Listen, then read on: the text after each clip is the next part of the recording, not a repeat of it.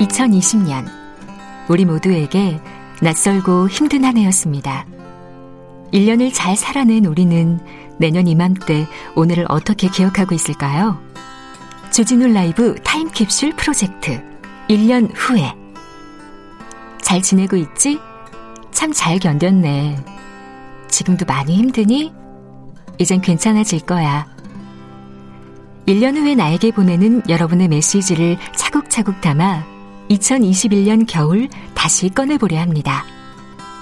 참여는 짧은 글 50원, 긴 글 100원의 정보 이용료가 드는 문자 9730 또는 카카오톡 플러스 친구에서 조진우 라이브 검색하셔서 친구 추가하시고 메시지 보내주셔도 됩니다. 조진우 라이브 타임캡슐 프로젝트 1년 후에 여러분의 많은 참여 기다립니다.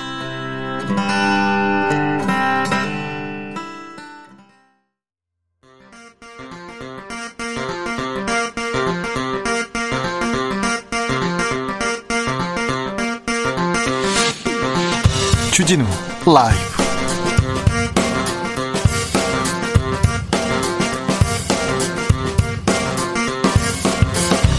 네, 2020년 12월 29일 화요일입니다. 코로나 확진자가 사흘 만에 다시 1000명대 코로나와의 전쟁.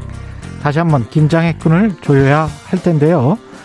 이런 가운데 청와대는 글로벌 제약회사 모더나와 코로나 백신 2천만 명분 공급을 합의했고 방역 당국은 이르면 내년 2월부터 백신 접종 시작할 것이라고 밝혔습니다. 코로나와 함께한 2020년이 저물고 있습니다.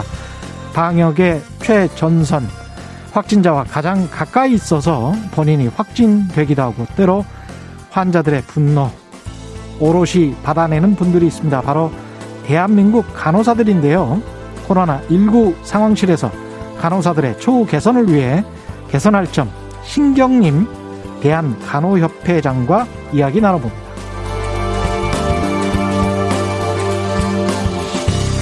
네, 공수처장 후보 최후의 두 명이 선정됐습니다. 판사 출신의 김진욱 연구관, 검사 출신의 이건희 부위원장입니다. 둘 중 한 명이 국회 인사청문회를 거쳐서 초대 공수처장으로 임명됩니다. 그런데 여당이 공수처 출범을 서두르는 한편 야당은 원천 무효다 소송에 나서겠다고 하고 있습니다. 당초 야당은 공수처장 후보의 검사 출신을 반드시 넣어달라고 요구한 바 있는데요. 관련 내용 초지 일검에서 짚어보겠습니다.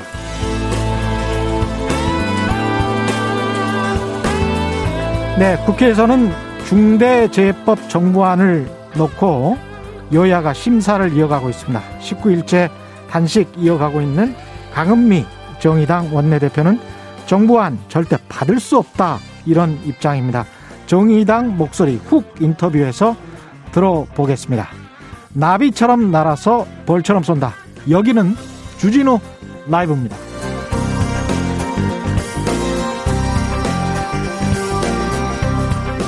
네, 안녕하십니까. 최경령의 경제쇼를 진행하고 있는 진실탐사 엔터테이너 최경령입니다. 주진우 기자가 코로나 자가 격리 중이어서 어제에 이어서 제가 계속 진행하고 있습니다. 달력 보니까 올해가 이제 딱 3일 남았네요. 코로나 때문에 어떻게 지나가는지 모를 2020년. 여러분의 올 한 해 가장 큰 사건, 기억은 뭐였나요? 여러분 이야기 들려주십시오. 샵 9730, 짧은 문자 50원, 긴 문자 100원, 콩으로 보내시면 무료입니다. 그럼 오늘 순서 본격적으로 시작해 보겠습니다.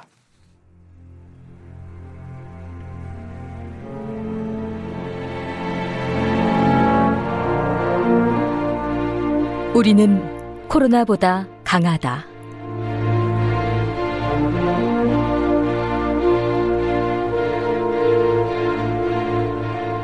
자가격리 주진우 기자, 진실탐사 엔터테이너 최경영 기자와 오늘도 함께 흔들림 없이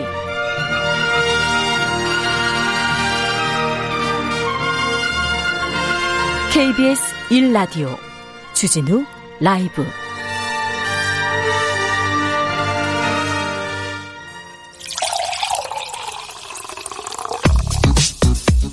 네, 진짜 중요한 뉴스만 쭉 뽑아냈습니다. 주 라이브가 뽑은 오늘의 뉴스 주스. 네, 시사인 김은지 기자 안녕하십니까? 네, 예. 안녕하세요. 예. 예 어제에 이어서 예, 코로나19 확진자 현황부터 들어볼까요? 예. 네, 오늘 영시 기준으로 발표된 코로나19 신규 확진자는 1,046명입니다. 예. 국내 신규 확진자 수는 사흘 만에 다시 네 자릿수를 기록했는데요. 신규 확진자가 1,000명대로 올라선 것은 집단 감염이 발생한 서울 동부구치소에서 어제 233명이 추가 확진된 영향이 컸다 이렇게 보이는데요. 동부구치소만 233명. 네, 그런데 네. 지금 이 시간까지도 추가로 더 나와서요. 지금까지 예. 누적된 사람이 762명입니다. 예. 동부구치소에서만 그런데요. 격리 중인 코로나19 환자 중에서는 심지어 사망자까지 나왔습니다. 음. 27일 날 숨졌다라고 방역 당국이 밝혔는데 예. 현재 질병관리청에서는 그 사망 원인을 조사하고 있습니다. 우리나라에서도 지금 구체적인 백신 이야기 나오고 있죠. 네, 그렇습니다. 예. 정부는 내년 2월에서 3월부터 고위험 의료기관 종사자와 요양병원 시설 등에 거주하는 노인을 대상으로 백신을 우선 접종하겠다 이렇게 밝혔는데요. 정경 청장이 어제 정례 브리핑에서 밝힌 내용입니다. 세부적인 접종 계획은 내년 1월 중에 발표하겠다 이렇게 이야기했는데요. 또한 청와대는 오늘 모더나가 한국에 2천만 명 분량의 코로나19 백신을 공급한다는데 합의했다고 밝혔습니다. 예, 빨리 맞는 것도 중요합니다만은 전반적으로 이제 집단 면역이 되려면 어차피 여름 가을 이 정도까지는 가야 될 것 같습니다. 그죠? 네, 그렇죠. 7, 80%가 네. 맞아야지 가능하다고 하기 때문이긴 한데요. 예. 하지만 또 시급한 상황이 있는 사람들이 있다 보니까 그렇습니다. 또 이렇게 정부가 서두르고 있습니다. 취약계층이 있죠. 예. 예. 이게 지금 5,600만 명분이 어떤 어떤 숫자입니까, 이거는? 네, 어제 보건당국이 아스트라제네카와 천만 명분 확보했다고 밝혔고요. 예. 그리고 얀센과 600만 명분, 그리고 화이자 천만 명분 음. 공급 계약 완료했다고 밝혔는데요. 게다가 백신 공동 구매와 배분을 위한 국제 프로젝트가 있습니다. 예. 코백스라는 곳인데 여기를 예. 통해서도 천만 명분 공급받았다 이렇게 음. 이야기하고 있거든요. 예. 그러면 총 3,600만 명분인데요. 예. 여기에 더해서 오늘 청와대가 밝힌 모더나와의 계약 까지 체결되면서 5,600만 명분이 확보됐다 이렇게 볼 수 있습니다. 그렇게 되네요. 예. 법무부는 2021년 신년 특별 사면 명단 발표, 했습니까 네, 오늘 오후 오늘 발표했는데요. 예. 모두 예. 3,024명입니다. 문재인 정부 들어서 네 번째 사면인데요. 살인과 강도 등 이러한 불, 혐의를 제외한 일반 형사범이 2천 가장 많습니다. 음. 2,920명이고요. 그 다음으로는 자영업자, 중소기업인 52명입니다. 그리고 제주 해군기지와 상주 사드 배치 집회 관련자 26명도 이번 특별사면 복권에 포함됐습니다. 음. 정부는 이번 특별사면이 민생과 경제 회복, 서민층 배려에 집중했다라면서요. 정치인과 선거사법은 뺐다라고 하는데요. 그래서 보통 기사 제목을 보시면 한명숙 정총리나 이석기 전 의원 등은 포함되지 않는다라는 기사 제목들이 많습니다. 예. 관심사였다라고 보이는데요. 예. 게다가 운전면허 취소와 벌점 등 행정제재 대상자 110만 명 대상으로요 특별감면 조치도 시행된다라고 합니다. 그렇다고 또 음주운전 하시면 안 됩니다. 아니 물론 여기에는 음주운전자는 포함되지 않습니다. 아 그래요? 예. 아 음, 운전 면허 취소인데 음주운전. 네, 예. 다른 혐의로 뭐 문제가 된 교통 사범들이고요. 아. 음주운전 같은 경우에는 이번 정부에서 굉장히 엄중하게 처벌하고 있기 때문에 그거는 포함하지 않았습니다. 예, 다행입니다. 박원순 전 서울시장 관련 사건도 이게 수사가 종결됐습니까? 네, 오늘 경찰이 발표했습니다. 예. 경찰은 박 전 시장이 실종되기 전날인 7월 8일 접수됐던 강제추행 성폭력 처벌법 위반 혐의 고소 사건에 대해서 불기소 의견, 그러니까 공소권 없음으로 수사를 마무리했는데요. 음. 경찰 관계자는 이렇게 밝혔습니다. 피해자 진술을 뒷받침할 증거로 가장 중요한 것은 피의자의 진술인데 사망으로 사실관계 확인에 한계가 있었다. 하면서 확인되지 않은 사안을 공식적으로 이야기할 수 없다. 라고 그 이유를 밝혔는데요. 음. 그리고 서울시 부시장과 전현직 비서실장 등 7명이 강제추행을 방조했다 라는 의혹에 대해서도 증거 부족에 따라서 불기소 의견으로 결론 짓고 검찰에 송치했습니다. 코로나19 확산되면서 다들 이제 배달 음식 많이 시켜 먹는데 관련해서 페이백 돈을 돌려받는 이런 정책이 있습니까? 네, 이제 시행된다고 합니다. 그래요? 오늘부터인데요. 아. 예, 배달의 민족 요기요 같은 배달 앱으로 음식을 네 차례 이상 시켜 먹으면 만 원을 돌려받을 수 있다라고 하는데요.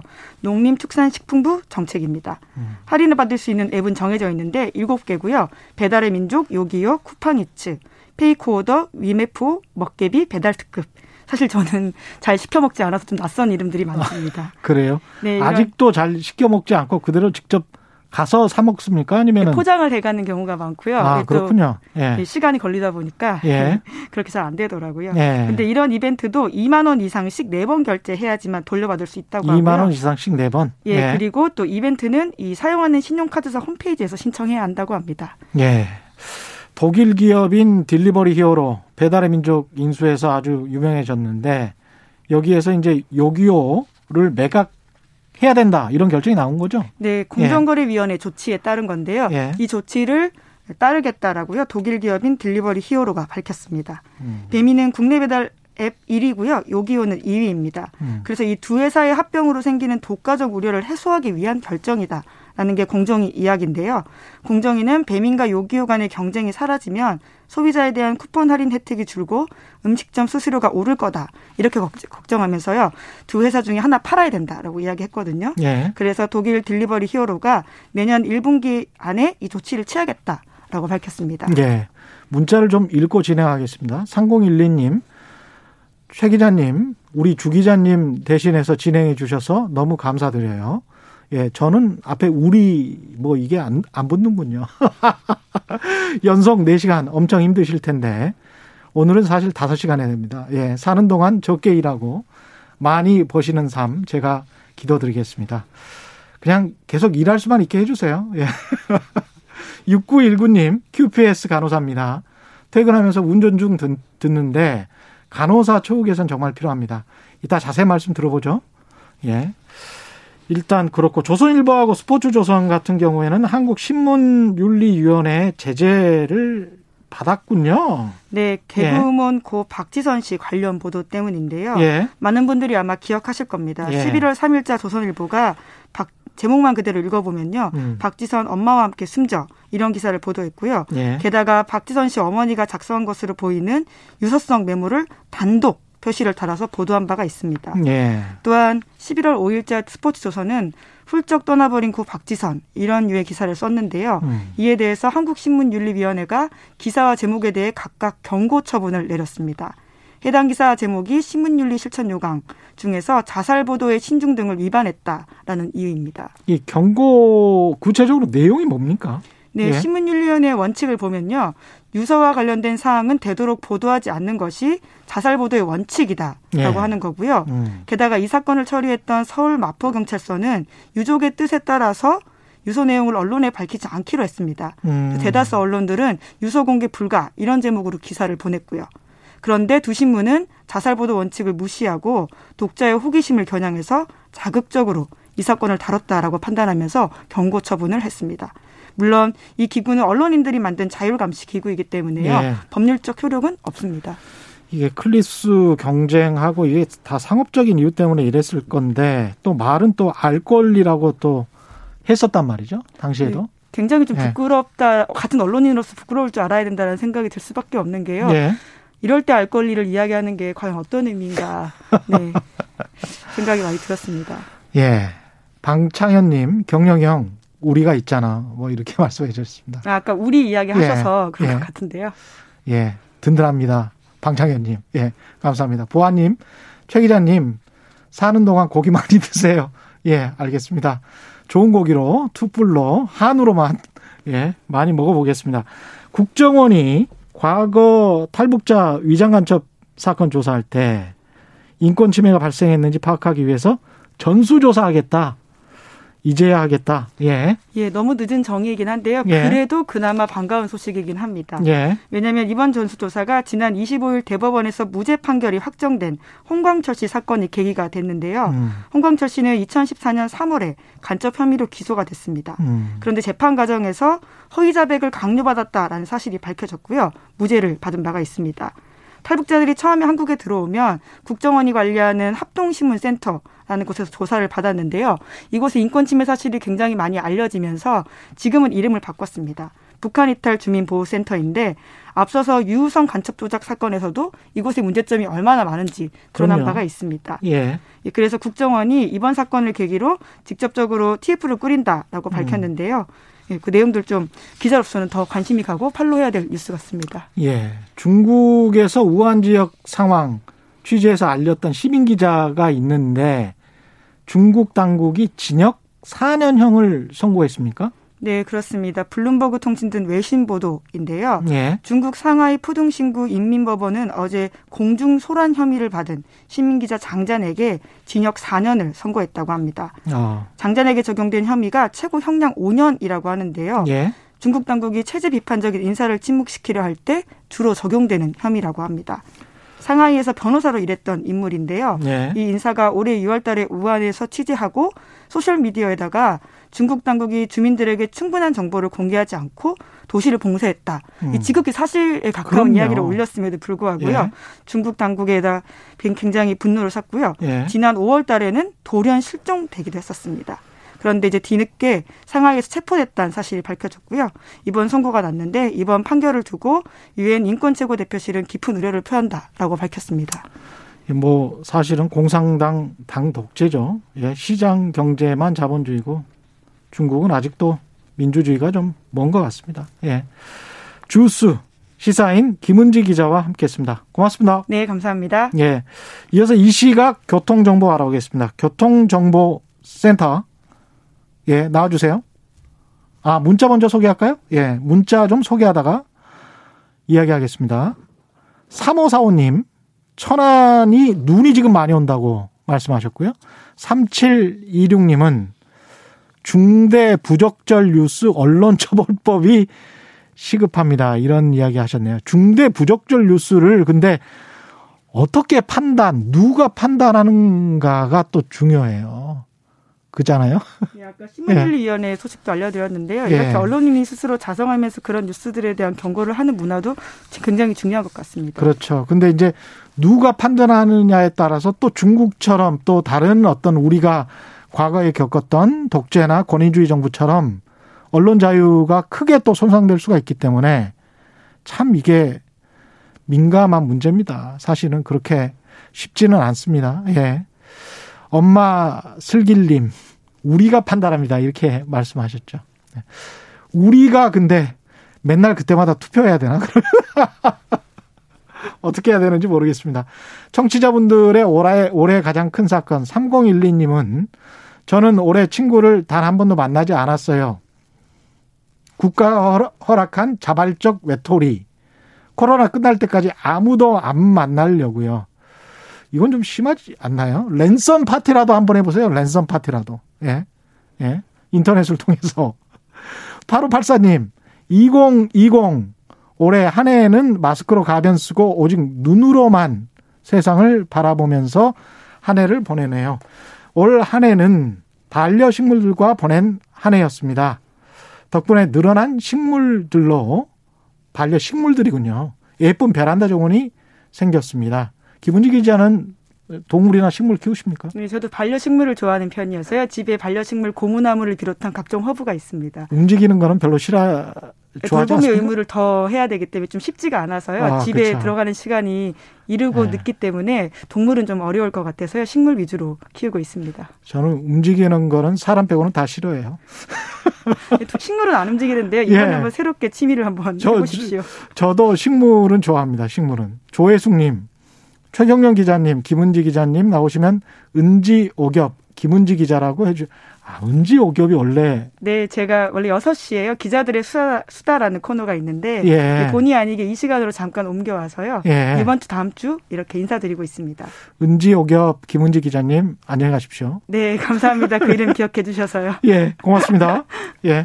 교통정보센터 김은아 씨 나와 주세요.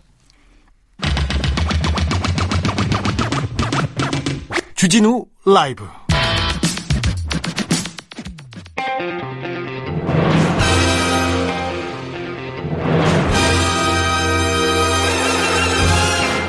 네, 2020년 정의 칼끝이 검찰을 향한다. 검사들이야 초심을 찾아라. 초지 일검. 네, 여의지검 개혁부 김경진 전 의원 나와 계십니다. 안녕하십니까? 네, 안녕하세요. 김경진입니다. 예, 전화로 인사드리네요. 이 시간 함께하는 김남국 의원이 오늘 급한 사정으로 못 나왔습니다. 기쁘시죠? 예. 예. 섭섭한데요. 예, 섭섭하세요. 혼자만 네, 이제 네. 말하실 수 있으니까 편안히 말씀해 주시고요. 예. 네. 주진우 기자는 자가격리에 들어가서 제가 지금 대신 하고 있습니다. 아, 네, 네, 네. 예. 말씀 잘 나눠주시기 바랍니다. 지난주 목요일에 윤석열 검찰총장에 대한 징계 집행 정지 해라라는 결정이 법원에서 내려졌습니다. 예. 일단 평가를 좀 해주십시오. 이제 그 법원 결정을 보면 일단 징계위원회 구성 절차에 있어서 좀 하자가 있다라는 부분이 하나 지적이 있었고요. 예. 내용은 지금 이제 법관 사찰 문건은 그거는 대단히 문제가 있어 보이기는 한데 위법인지 합법인지는 본안 심리를 통해서 명확히 가려야 된다. 음. 그다음에 이제 정치적 중립이나 또는 감찰 방해를 했다고 하는 부분은 가능성이 있긴 하지만 명확하지는 않다. 그래서 그 네. 부분도 본난 심리를 통해서 확정이 돼야 된다. 아마 이제 그런 취지였던 것 같고요. 예.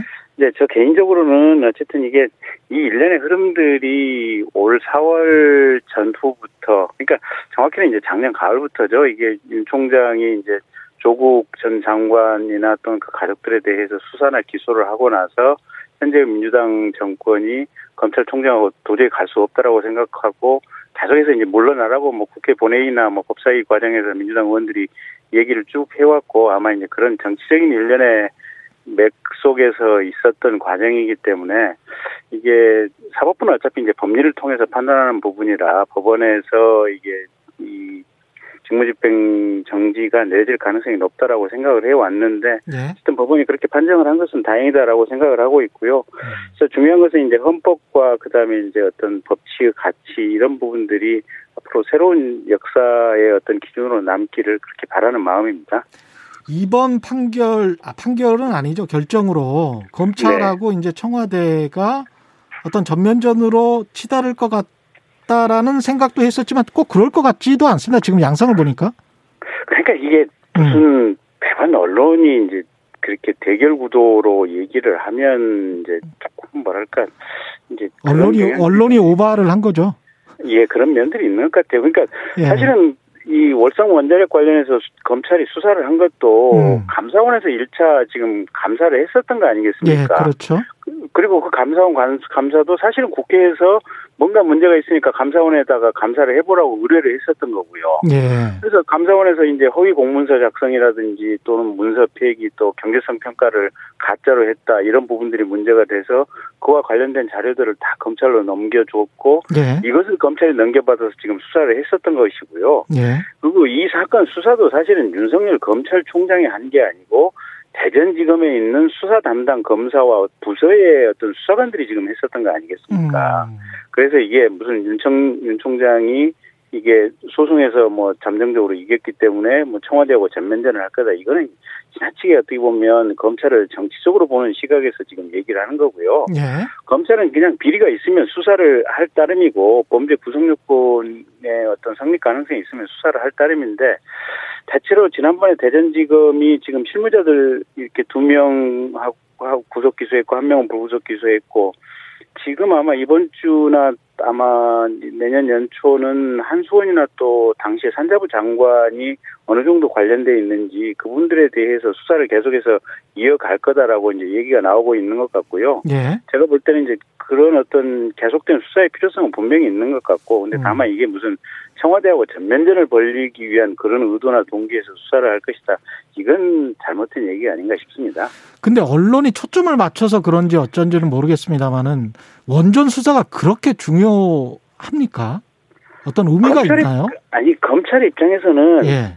이게 수없이 많이 지나가는 사건 중에 하나예요. 그러니까 어. 병원에 의사 선생님들 보면은 응급 환자 곧 죽어가는 환자들 수없이 많이 들어오지 않습니까? 보면 예. 그냥 그 순간에 집중해서 수사를 하는 거예요. 근데 다만 음. 그런 수없이 많이 지나가는 일 중에 어떤 일이나 어떤 사건에 대해서는 언론이 계속해서 집중 조명을 하고 대서 투표를 하고 거기에 대해서 평가를 반복해서 하게 되는 거고요. 예.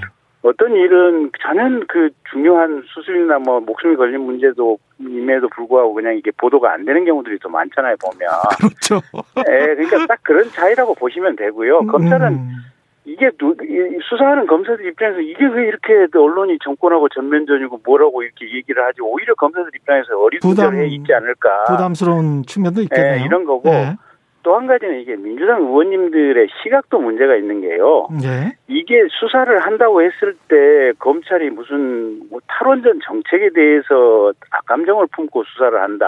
음. 또는 검찰이 검찰 개혁에 저항하기 위해서 수사를 한다. 이런 식의 얘기들을 민주당 의원님들이 그런 말씀을 하셨거든요. 예. 근데 세상에 국회의원이라는 분들이 그렇게 앞뒤 생각이 없이 말씀을 하셔야 되겠습니까? 그러니까 음. 조금 검찰이 어떤 방식으로 좀 일을 하고 어떤 생각으로 일을 하는지 이런 부분을 좀잘 꿰뚫어 볼 수 있는 분이 좀 장관도 되고 좀 이랬으면 좋지 않나라는 생각을 합니다.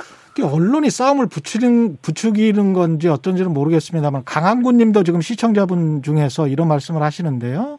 윤석열 총장이 대전지검의 검사들을 만난 다음 날 수사가 시작된 거 아닌가요? 이렇게 이제 질문을 하셨거든요. 그때도 그 예. 최 기자님 지금 기억을 하시겠지만 예. 윤 총장이 취 이제 그 법조 기자 해보시면 알지만 음. 장관이나 총장으로 취임을 하면 전국의 지검 단위의 검찰청은 다 돌아다니죠. 예. 한 번씩은 다니잖아요 보면. 예, 예. 근데 윤 총장 같은 경우는 지금 처음에 부산 한 번 갔었고 음. 그리고 광주를 가고 그리고 나서 여러 가지 복잡한 사건들이 있어서 지, 지역 순방을 멈췄었잖아요 보면 예. 멈추고 있다가 그 다음에 이제 부산 광주 다음에 세 번째로 이제 그 고검단이 중간에 있는 이 대전 고검이 있는 대전 지검을 간 거 아니겠어요 예. 보면 그래서 그걸 자연스러운 행보고 그리고 그 아마 직전 아마 한 보름 전쯤엔가 이게 뭐 고발장이나 수사 의뢰서가 접수가 됐고 또 감사원에서 그 자료를 넘겨받아서 이게 산자부가 지금 세종시에 가 있잖아요 보면 예. 그래서 세종시가 이 세종시를 관할하는 대전지검의 사건이 아. 접수될 수밖에 없고 이런 음.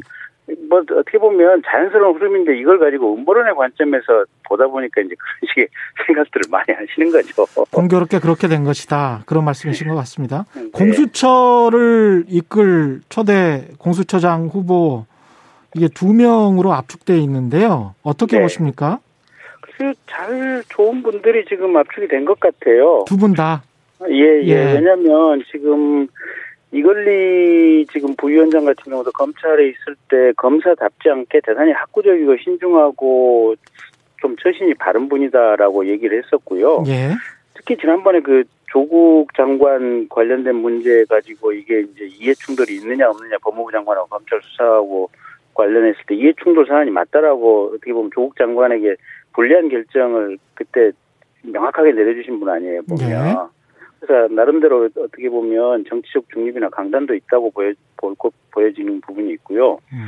김진욱 저 헌법재판소 선임연구관 같은 경우도 판사도 하셨고 변호사도 했고 특검에서 수사관도 해봤고 지금 헌재에서 연구관 생활 한 10, 몇년 이상 꾸준히 해오신 분이고 이분도 대단히 차분하고 어떻게 보면 단정한 분이거든요. 예. 그래서 두 분 다 참 저 변협에서 좋은 후보를 추천했고 결과적으로 좋은 분들이 지금 후보에 후보 물망에 올랐다. 저는 개인적으로 그렇게 평가하고 있습니다. 어떤 출신, 판사 출신이든 검사 출신이든 상관없다 그렇게 생각하십니까?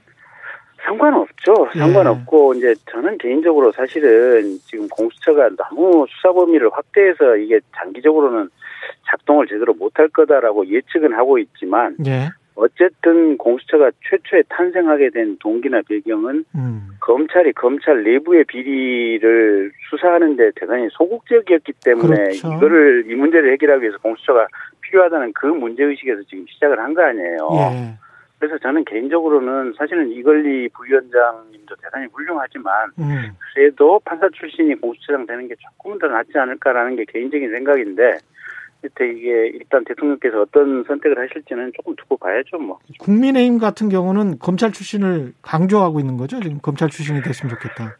그렇죠. 그러니까 음. 이제 국민의힘 쪽에서는 이런 거 하는 걱정이 이런 부분인 것 같아요. 예. 이게 공수처가 이제 그 검사도 25명이고 수사관 50명이니까 사실 큰 수사를 이렇게 벌려서 수사를 제대로 할 능력은 안 되는데 예. 다만 경찰이나 검찰에서 수사를 하고 있는 것에 대해서 공수처가 우리가 수사할 테니까 사건을 넘겨라라고 요구할 수 있는 권한이 있고 예. 검찰이나 경찰은 그 요구를 받으면 무조건 넘겨주도록 되어 있거든요.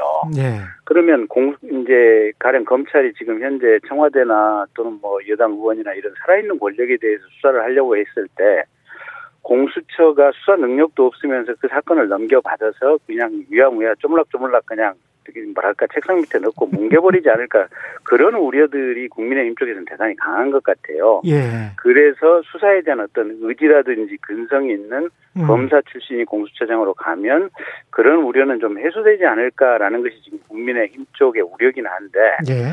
근데 또 반면에 국민의힘 쪽에서는 그 전에 이런 얘기도 해왔거든요. 또 공수처가 사실은 야당을 탄압하는 도구로 쓰일 수도 또 있는 것이 있다. 아니냐. 그렇죠. 그런 이야기 했죠. 예, 예. 그렇다고 한다면 공수처가 또 너무 날뛰면서 그냥 이 야당 의원들 이렇게 음. 수사 적극적으로 하겠다면 그것도 어떻게 보면 좀 우려스러운 상황일 수도 있지 않, 있지 않겠습니까? 예. 그래서 이건 보기에 따라서 여러 가지 시각이 있으니까 음. 제가 보기에는 무슨 판사 출신이다 검사 출신이다 이걸 딱히 가릴 건 아닌데 예. 어쨌든 최초의 공수처 얘기가 나온 것은 검찰 내부 비리 사정 이비 이 문제에서 출발한 거니까 음. 초대 공수처장은 제가 볼 때는 비검사 출신에서 하는 것이 어떤가라는 것이 제 개인적인 생각입니다. 네. 마지막으로 그 검찰이 이제 정치적 의도로 수사를 하지 않는다 이런 말씀을 강조를 해 주셨는데 5801님이 이런 질문을 주셨어요. 나경원 전 의원 고발건 전부 불기소한 거는 어떻게 보시는지. 글쎄 그게 이제 전부 지금 현재 민주당이나 친문 지지층 내부에서 네. 국민들 본인의 지지자들을 잘못된 시각으로 이끌고 있는데요. 예. 이게 뭐 저는 말하기 조금 민망하지만 어쨌든 지금 이성윤 지검장 같은 경우는 예. 대통령님 대학교 후배 아니겠습니까? 아. 직계 후배고 또 예. 추미애 장관이 적극적으로 발탁을 해서 윤석열 검찰총장의 지휘권을 사실상 무력화시키면서 검찰총장 지휘를 안 받으면서 거의 준독자적으로 서울중앙지검을 이끌어왔고 지금 현재 민주당이나 정권에서는 가장 신뢰하는 게 지금 이성윤 지검장 아니겠습니까? 네. 그런 이성윤 지검장이 이끄는 서울중앙지검에서도 나경원 지금 전 의원에 대한 수사에 대해서 그렇게 무혐의가 나왔다고 한다면 그 의혹 제기 의혹을 부풀렸던 지금 민주당 내부나든지 민주당 지지 어떻게 보면 이 이끌어가시는 분들의 어떻게 보면 문제 제기 능력이랄까 이런 부분들이 많이 떨어진다고 봐야죠. 그러니까 요번에 지금 정경심 교수 사건도 지금까지도 그런 거 아니겠습니까? 판사 판결이 잘못됐고 판사들 탄핵해야 된다고 이렇게까지 지지자들을 잘못 이끌어가고 있으면 도대체 나라가 어디로 가는 겁니까? 그래서 조금 민주당 내부에서도 좀 생각을 잘, 좀 차분하게 잘 해봐야 될 필요성이 있지 않나라는 것이 제 개인적인 의견입니다. 알겠습니다. 말씀 잘 들었습니다. 예, 예. 고맙습니다. 예, 초질검 김경진 전 의원이었습니다. 고맙습니다.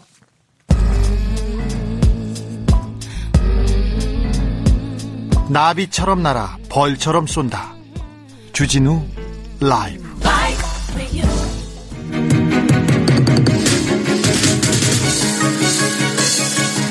네, 코로나19 상황실로 이어갑니다. 청와대가 모더나 백신 공급 소식 알렸는데요. 관련 내용 그리고 동부구치소발 집단 감염 상황 짚어보겠습니다. 대한 예방의학회 코로나19 대책위원장이시죠. 김호란 국립암센터 교수님 나와 계십니다. 안녕하세요. 예, 안녕하세요. 예, 교수님 이번 주 코로나 상황 어떻습니까? 다시 천 명 넘었는데요. 예, 그렇습니다. 여전히 천명대인 것은 좀 우려스러운 상황이고요. 예. 뭐 어쨌든 그래도 다행인 것은 더 폭증하고 있지는 않습니다. 그렇지만 지금 현재 감염 재생산 수는 일보다 크기 때문에 아직 정점은 아니고 앞으로 당분간 좀 더 증가할 수 있을 거라고 보고 있습니다. 지금 문재인 대통령이 그 모더나 CEO하고 통화를 해서 한국에 2천만 명분 공급하겠다, 합의했다 이런 발표가 나와 있습니다. 이게 백신 공급이 늦지 않았나 뭐 이런 우려도 있었는데 일단 정부의 페이스 어떻게 보십니까? 지금 백신? 예, 일단 모더나가 들어오게 되면 예. 백신 접종 속도가 좀 더 빨라질 수 있습니다. 모더나는 화이자처럼 mRNA 기반의 백신이지만 예. 냉장으로 한 달 동안 보관 유통이 가능하기 때문에 냉장만 하면 되는군요. 예.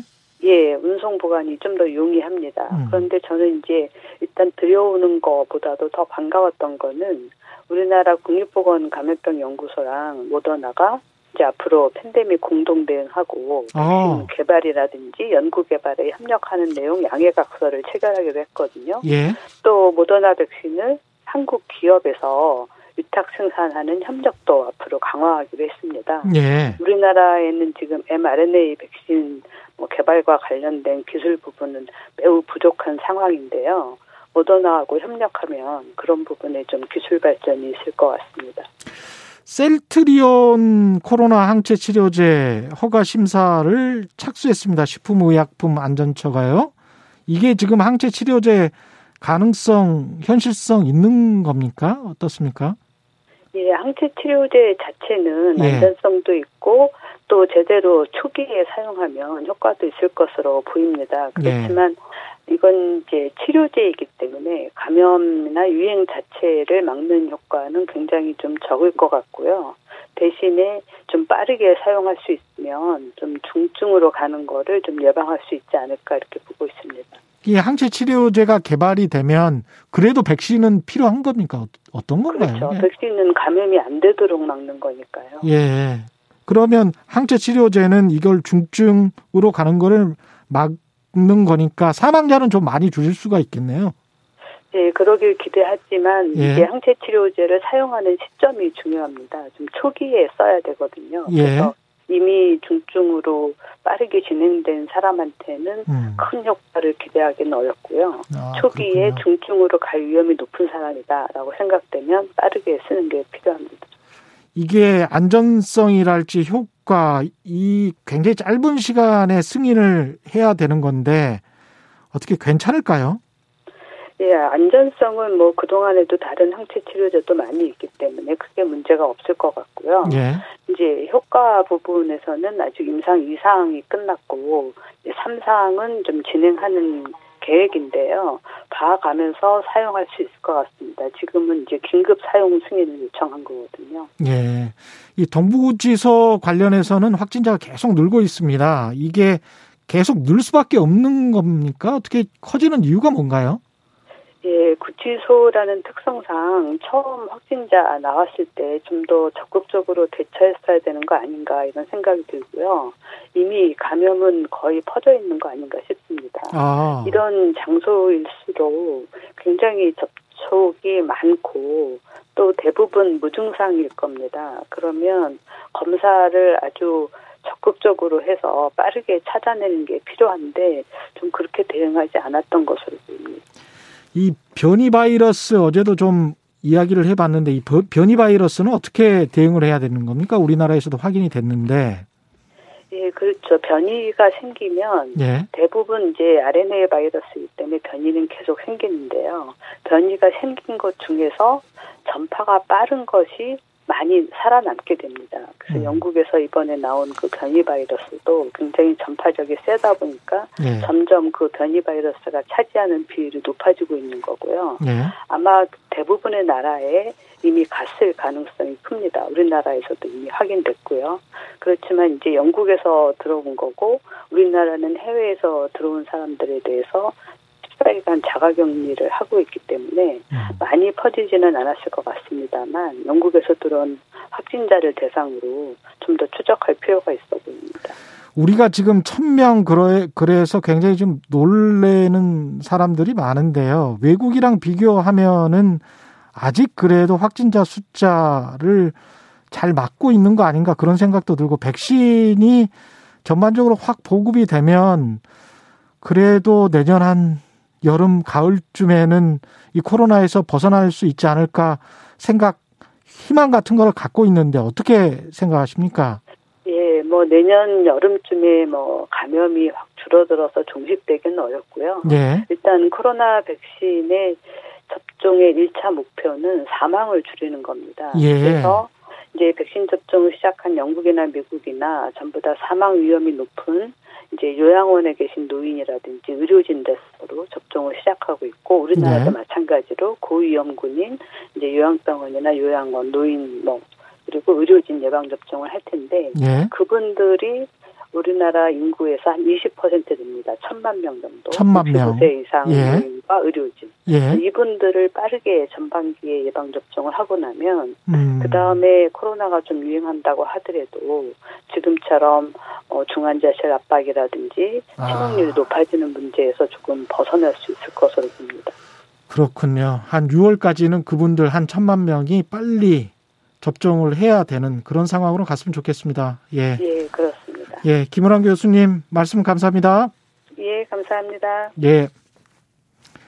네, 최근 코로나 중환자들이 늘어나면서 숙련된 간호사들 수요도 시급하다.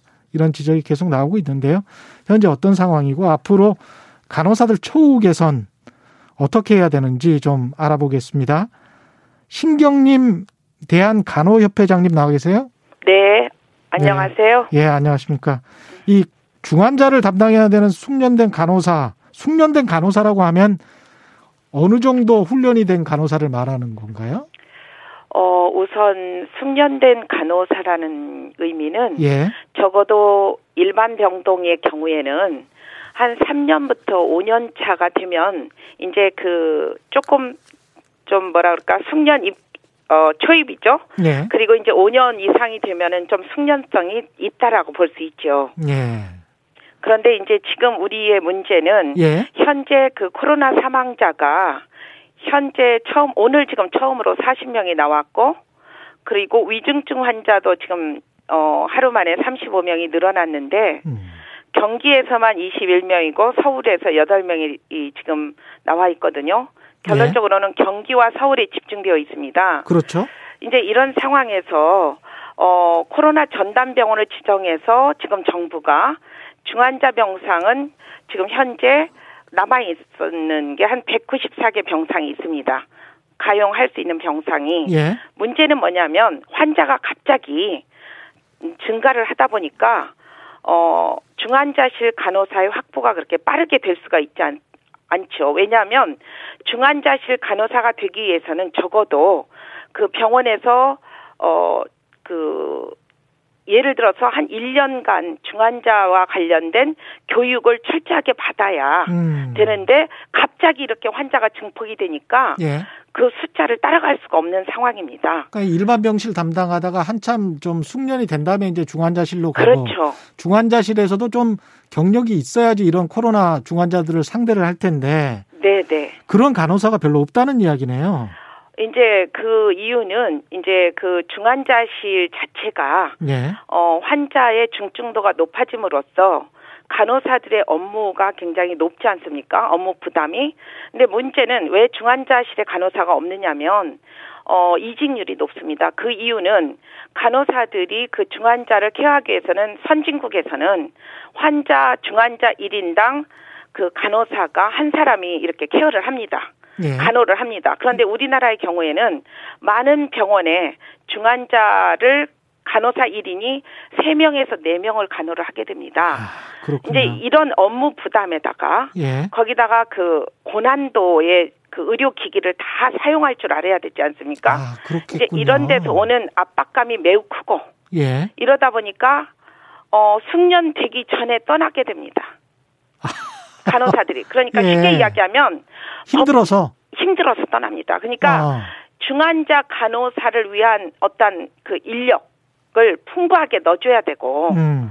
그리고 더 나아가서는 중환자 간호사들의 어떤 보상 체계라든가 이런 것들이 좀 만들어져 있으면 될 텐데 그 부분이 우리나라가 아직 그 준비가 조금 더 필요하다고 생각을 합니다. 이거는 굉장히 좀 장기적이고 교육과 훈련이 필요한 걸 보면 시간이 굉장히 많이 요합니다. 그렇죠? 네, 네, 저는 그렇게 생각을 합니다. 그래서 예.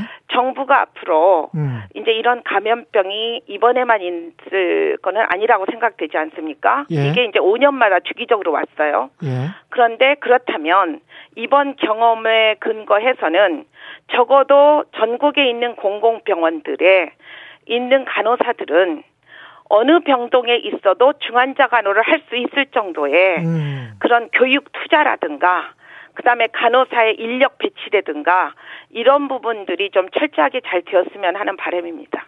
이게 정부에서 국군 간호사관학교 생도들까지 지금 코로나 방역 현장에 투입했는데 이건 지금 말씀하시는 협회장님 말씀하시는 숙련된 간호사는 아닐 거 아니에요. 그렇죠. 그러나 예. 일단 그 국군간호사관학교의 그 학, 그 간호사, 아직 예. 의료인이 안 돼 있지만, 어, 파견해서 그 기존의 그 병원에 있는 간호사들은 예를 들어서 티약이라든가 꼭 필요한 어, 차, 이게 기록이 있습니다. 전자 의무 기록이라는 게. 예. 그런데 이게 또 재미있는 게요. 우리나라의 경우에는 병원마다 의무 기록 시스템이 다 틀립니다. 그래요? 그러니까 예. 아무리 내가 중환자 간호를 음. 어- 어디에서 어느 병원에서 잘하고 있다 할지라도 파견 나가면 파견 나가면 할 수가 없습니다. 그렇겠네요. 이제 이것도 표준화가 필요합니다. 음. 우리나라에. 그러니까 파견이 나갔을 때는 그 파견 나간 장소에서 정말 해줄 수 있는 거는 간호사, 거기에 있는 간호사들이 할 수 있는 부분을 뺀 나머지를 우리들이 도와줄 수 있죠. 음. 이제 이런 부분들은 주로 기본 간호를 한다거나 예. 이제 그 청소를 좀 도와준다거나 환자의 체위를 변경한다거나 이제 이런 부분들을 파견된 간호사들이 음. 적극적으로 이제 행위 액션을 취해줄 수 있고 거기에 원내에 있는 그 간호사들은 자기네 병원에 있는 기록도 해야 되고 의무 기록해야 되지 않습니까? 그렇죠. 예. 투약도 해야 되고 또 음. 더 투약 그 약품명이요. 병원마다 약 쓰는 그러니까 약의 본질은 똑같은데 예. 약의 명이 다 틀립니다. 약종 예, 그렇죠. 그렇기 예. 때문에 파견된 간호사는 아무리 도와주고 싶어도 한계가 있습니다. 그래서 이런 부분들은 우리의 정부 차원에서 어떤 표준화 시스템이 되지 않는 한은 파견된 간호사가 그걸 어떻게 다 알고 있습니까? 모르죠. 그렇죠. 그렇지만 안 하는 것보다는 낫죠. 왜? 혼자 간호사가 방호복 입고 예. 4시간씩 원래는 2시간마다 하고 2시간 나와서 쉬어야 됩니다. 예. 그런데 간호사가 없다 보니까 한 사람이 방호복을 입고 예. 들어가서 환자를 격리병동에서 중환자실에서 중환자실에서 4시간씩을 합니다. 4시간씩 4시간을 하는데 화장실을 못 갑니다. 그 시간 아, 동안에는. 예. 그러니까 어떻게 해요? 들어가기 전에 2시간 전부터 물을 마시지 않습니다. 아, 왜냐? 자기가 화장실을 가야 되면 안 되니까. 예. 이런 식으로 가서 4시간씩을 일을 하는데 음. 문제는 그 4시간을 하고 나와서도 그러면 나머지 이제 시간을 쉴 수 있느냐 못 쉽니다. 나와서 또 해야 되는 일이 밀려 있습니다. 그러니까 결론적으로는 앞으로 이런 감염병이 발생했을 때 예. 간호의 인력의 어떠한 투입과 어떻게 할 것인가는 이번 기회에 가이드라인을 반드시 만들어서 음.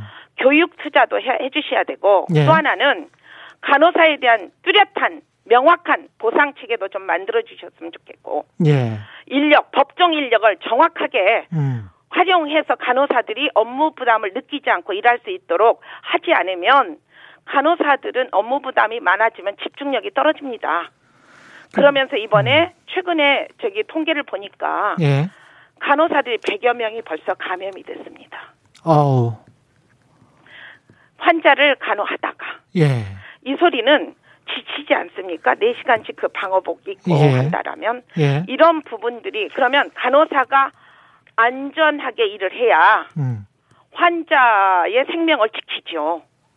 그래서 간호사의 법정 인력, 간호사의 수, 업무 부담을 줄여줄 때 환자의 안전과 생명을 더 지킬 수 있지 않겠습니까? 그래서 저는 이런 부분이 앞으로는 굉장히 중요하다고 생각을 합니다.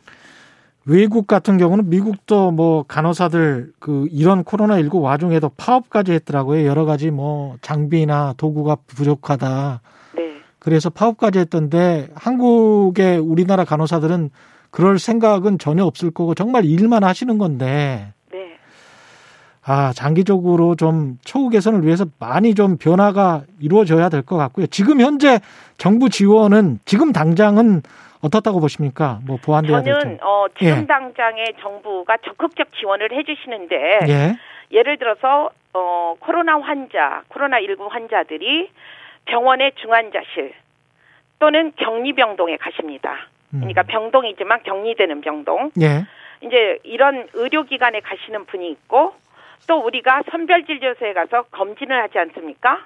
여기에 가시는 분이 계시고 또 하나는 이제 생활치료지원센터를 또 가시는 분이 있습니다. 예. 이세 가지 유형이 있습니다. 우리들이 환자들이 그러면 이 세 유형에서 일하는 간호사들의 파견된 간호사들에 대한 처우나 보상 체계는 틀이 그래도 잡혀 있습니다. 예. 그런데 문제는 병원에서 현재 원내에서 일하는 간호사들 있지 않습니까? 그러면 이 간호사들은 파견된 간호사하고도 협력 체계를 구축해야 되고 교육도 시켜야 되고 그리고 또 일반 병동에서 전환해서 그 중환자실로 오거나 격리병동에 왔을 때 교육도 해야 되고 이러는데 비해서 아직까지 보상 체계가 뚜렷하게 만들어지지 않았다라는 게 문제입니다. 예. 그래서 이 부분도 앞으로 보상 체계가 이루어져야 똑같이 일을 하면서 감염의 위험도 있고 업무 부담도 높고 그래서 이 부분이 저는 지금 필요하다고 생각을 합니다. 알겠습니다. 예, 힘내시고요. 예, 지금까지 신경님 대한 간호협회장이셨습니다. 고맙습니다. 네, 감사합니다. 예, 문희연님, 간호사님들의 노고에 목이 메입니다. 진심으로 감사드리고 응원합니다. 고귀한 일을 하고 계시는 분들께 그에 합당한 처우가 급합니다. 그리고 환자분들도 우려진 분들에게 최대한 배려를 해 주셔야 합니다. 이렇게 말씀하셨습니다. 주진우 라이브 함께하고 있습니다. 6시 2부에 돌아오겠습니다.